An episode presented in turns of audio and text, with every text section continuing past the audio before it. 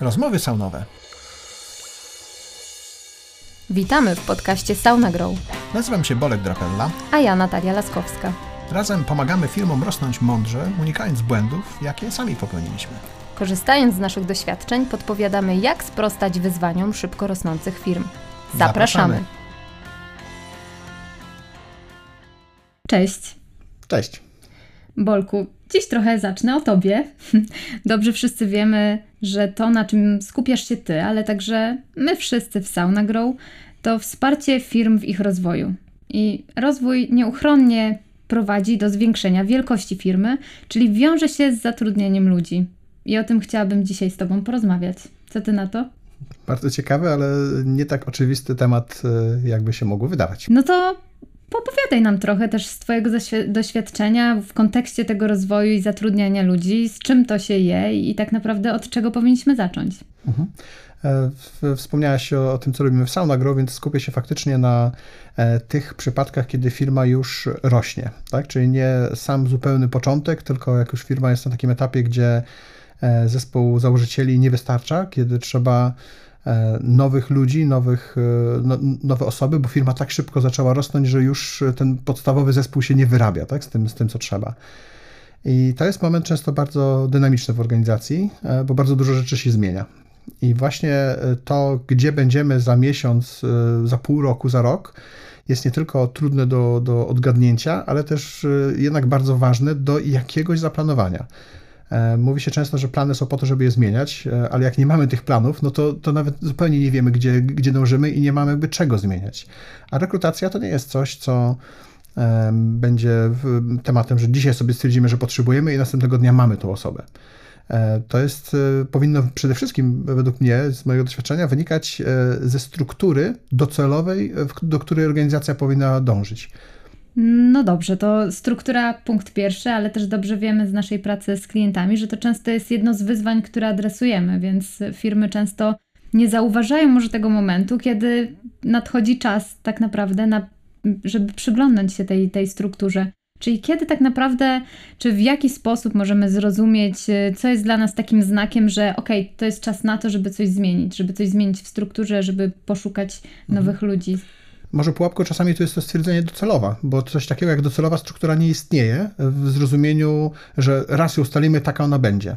E, docelowa, czyli ta, która będzie za pół roku do roku, natomiast to powinniśmy regularnie e, weryfikować i jakby rozważać, czy faktycznie idziemy w tą stronę, czy to, co założyliśmy pół roku temu na teraz, czy się, czy się zrealizowało, czy nie powinniśmy jeszcze raz tego zmienić. W firmach, które naprawdę szybko rosną i, i jeśli chodzi o wielkość zespołu, to mam na myśli takie firmy, które rosną o 100, 200, 300 osób w ciągu roku, E, to taka e, jakby analiza tego, czym powinna być e, firma i jak się zmienia struktura, musi się odbywać praktycznie co pół roku. I co pół roku nam się modyfikuje ta docelowa struktura. Jeśli jakby nie ma w, w organizacji takiej gotowości na, na te zmiany i jakby takiego przeświadczenia, że tak, my tak szybko rośniemy, że my co chwilę musimy być gotowi na tą modyfikację, to wtedy gdzieś często założyciele i cała, cała organizacja się jakby fiksuje na tym, że o, kiedyś powiedzieliśmy, że to jest docelowa struktura, to tak musi być. Czyli punkt pierwszy do zapamiętania, systematycznie powinniśmy przeglądać, przyglądać się naszej strukturze i zastanawiać się, czy mamy odpowiednich ludzi na odpowiednim miejscu. Dokładnie, bo ta struktura to nie jest tylko to, co sobie narysujemy na drzewku, tak? tylko czy e, owoce na tych drzewkach, tak? czyli pracownicy, e, czy nadal się dobrze czują w tych rolach, czy e, rosną równie szybko z organizacją, bo to, że się jakby każdy, każdy z nas rozwija, no to jest naturalne, ale jeśli firma się tak szybko rozwija, że w ciągu jednego roku rośnie z 20 do 300 osób, to bardzo trudno jest nadążać y, każdemu pracownikowi, każdemu menedżerowi albo pracownikowi, który nie był menedżerem, a nagle się okazuje, że musi nim być, e, nad jakby w, czy nadążać za tym rozwojem spółki. Więc przyglądanie się, czy osoby w tej strukturze też nadal się nadają i dobrze się czują w tej roli, e, to jest też e, rola liderów i właśnie tych założycieli, o czym często nie myślą, nie mają takiego doświadczenia i ciężko jest im to robić samemu. Mhm. Mm, nawiążę trochę do tego, co powiedziałeś o tym szybkim rozwoju. Y, zdarza się często tak, że firmy pozyskują finansowania i właśnie y, jednym z głównych celów jest ten rozwój. Wtedy skupiają się na tym, żeby, żeby rosnąć, rosnąć y, również w liczbie osób na pokładzie. Więc taka, mm, jak odniesiesz się do takiej agresywnej polityki rozwoju? Hmm. Znaczy, wiem z czego to wynika, tak? bo inwestor daje kasę po to, żeby firma ją wydała, nie po to, żeby kasa leżała na koncie. E, natomiast jeśli się równolegle e, zacznie wydawać tą kasę we wszystkich obszarach, w których się obiecało, że ta kasa na to pójdzie, e, to niestety często jest taka sytuacja, że firmy rekrutują zbyt pochopnie, zbyt szybko, zbyt dużo. A to powinno być związane ze wzrostem organizacji, tym faktycznym, nie tylko tym zaplanowanym. I może po części wynika to z tego, że menedżerowie sobie zdają sprawę, że dobra rekrutacja trwa, że wyszkolenie ludzi, znalezienie trwa, ale to też nie oznacza, że trzeba od razu zatrudnić 100 e, ludzi, jak jeszcze nie mamy biznesu i pracy dla tych ludzi. Mhm. A kiedy nie opłaca się nam taka agresywna polityka? Kiedy powinniśmy zwolnić? Myślę, że warto tu wspomnieć o, o, o byciu data-driven, o tym też w, w, kilku odcinkach mówiliśmy, tak? czyli o opieraniu swoich e, decyzjach o, o dane.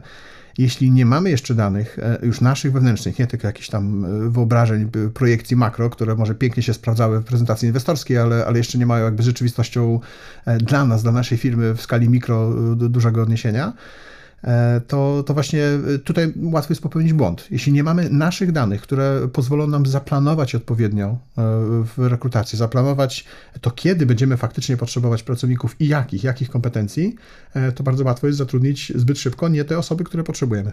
A potem trzeba je zwalniać. No niestety, i to, i to jest jakby rzecz bardzo, bardzo trudna dla każdego menedżera, a też trudna z perspektywy firmy, bo żaden normalny menedżer zwalniać nie lubi i skoro nie lubi, no to będzie odwlekał ten, e, ten moment w czasie i e, tych ludzi będziemy zwodzić, e, nie mając dla nich pracy, zjadając te pieniądze inwestora, które się w żaden sposób nie przekładają na, na przychody. I to jest bardzo trudna rzecz, której liderzy nie powinni swoich menedżerów i samych siebie też jakby w takiej, w takiej sytuacji stawiać. Mhm.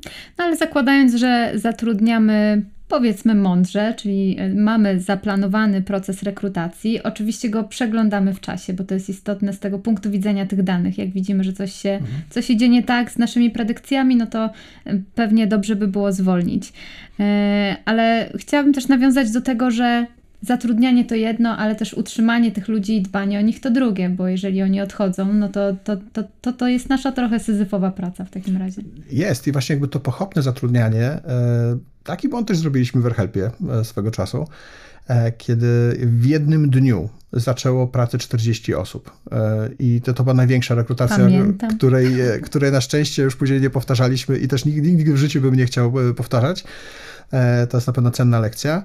E, przez to, że czuliśmy, że nadchodzi tutaj wielka fala jakby pracy dla ludzi, których e, musieliśmy dotrudnić, to zdecydowaliśmy się na zatrudnienie e, znacznie szybsze i to spowodowało, że tych ludzi było więcej. Oni byli, może trochę była jakby obniżona ta garda w selekcji, tak, na, na etapie rekrutacji. Było, było ciśnienie, że potrzebujemy szybko wielu ludzi. I też ani się, ani ich dobrze nie wybraliśmy, ani się później nimi nie zaopiekowaliśmy odpowiednio dobrze. Efekt był taki, że kilka miesięcy później w zasadzie chyba połowa z tych ludzi z tego dnia już nie pracowała w firmie.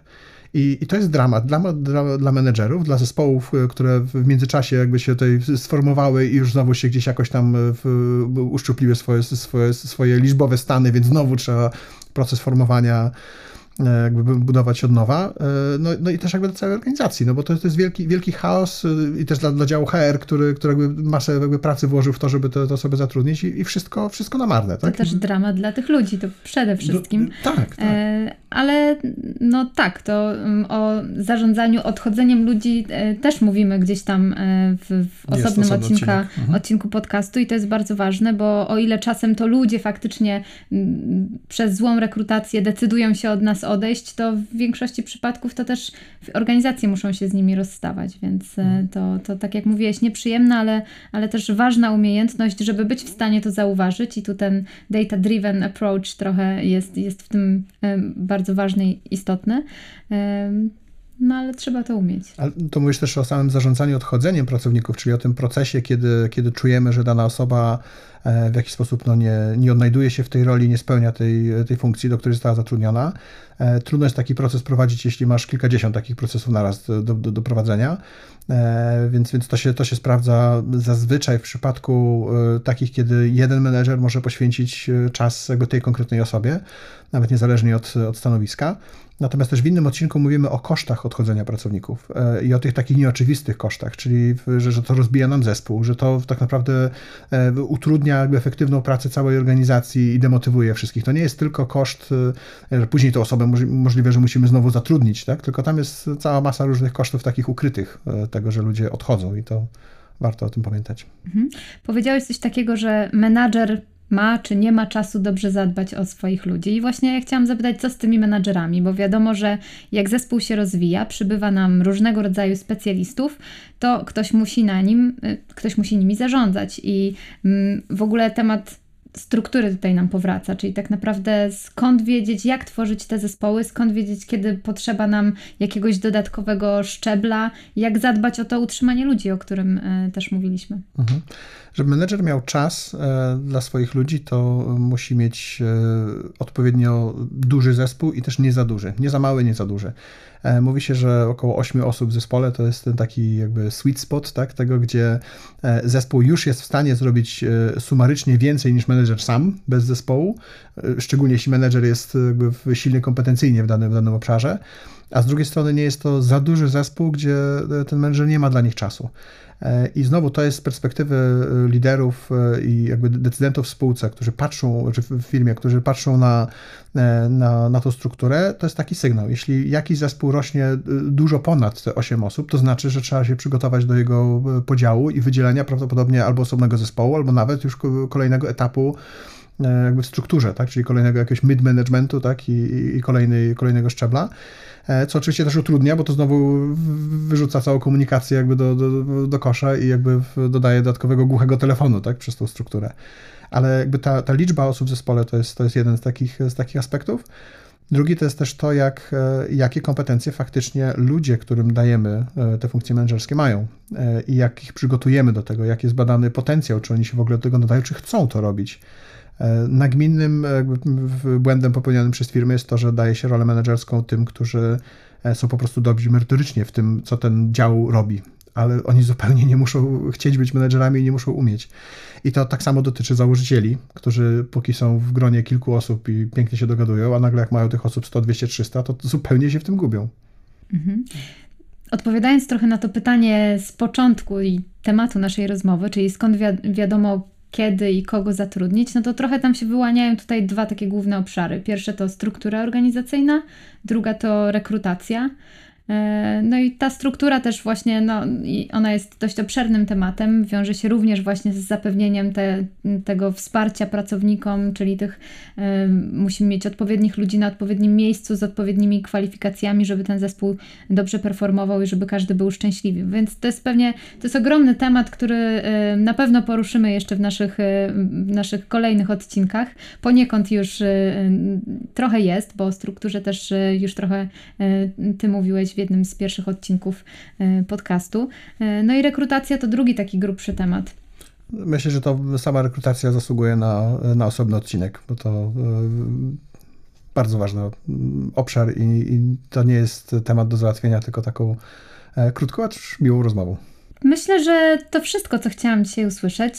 Czy chciałbyś jeszcze coś dodać do tego tematu, zwrócić uwagę na coś jeszcze, co może w przyszłości będziemy w stanie również rozwinąć? Mm, myślę, że dzisiaj to wystarczy, ale nie mogę się doczekać tego odcinka o rekrutacji. Uda się go nagrać? Oczywiście. Super. Dzięki i do następnego razu. Podobał Ci się ten odcinek? Bardzo prosimy, oceń nasz podcast w Twojej ulubionej platformie streamingowej. Jeśli możesz, podziel się linkiem z tego odcinka w social mediach, na przykład na LinkedInie czy Facebooku. Dzięki temu możemy sprawnie działać i nagrywać kolejne podcasty – z góry serdecznie dziękujemy za tak okazane wsparcie.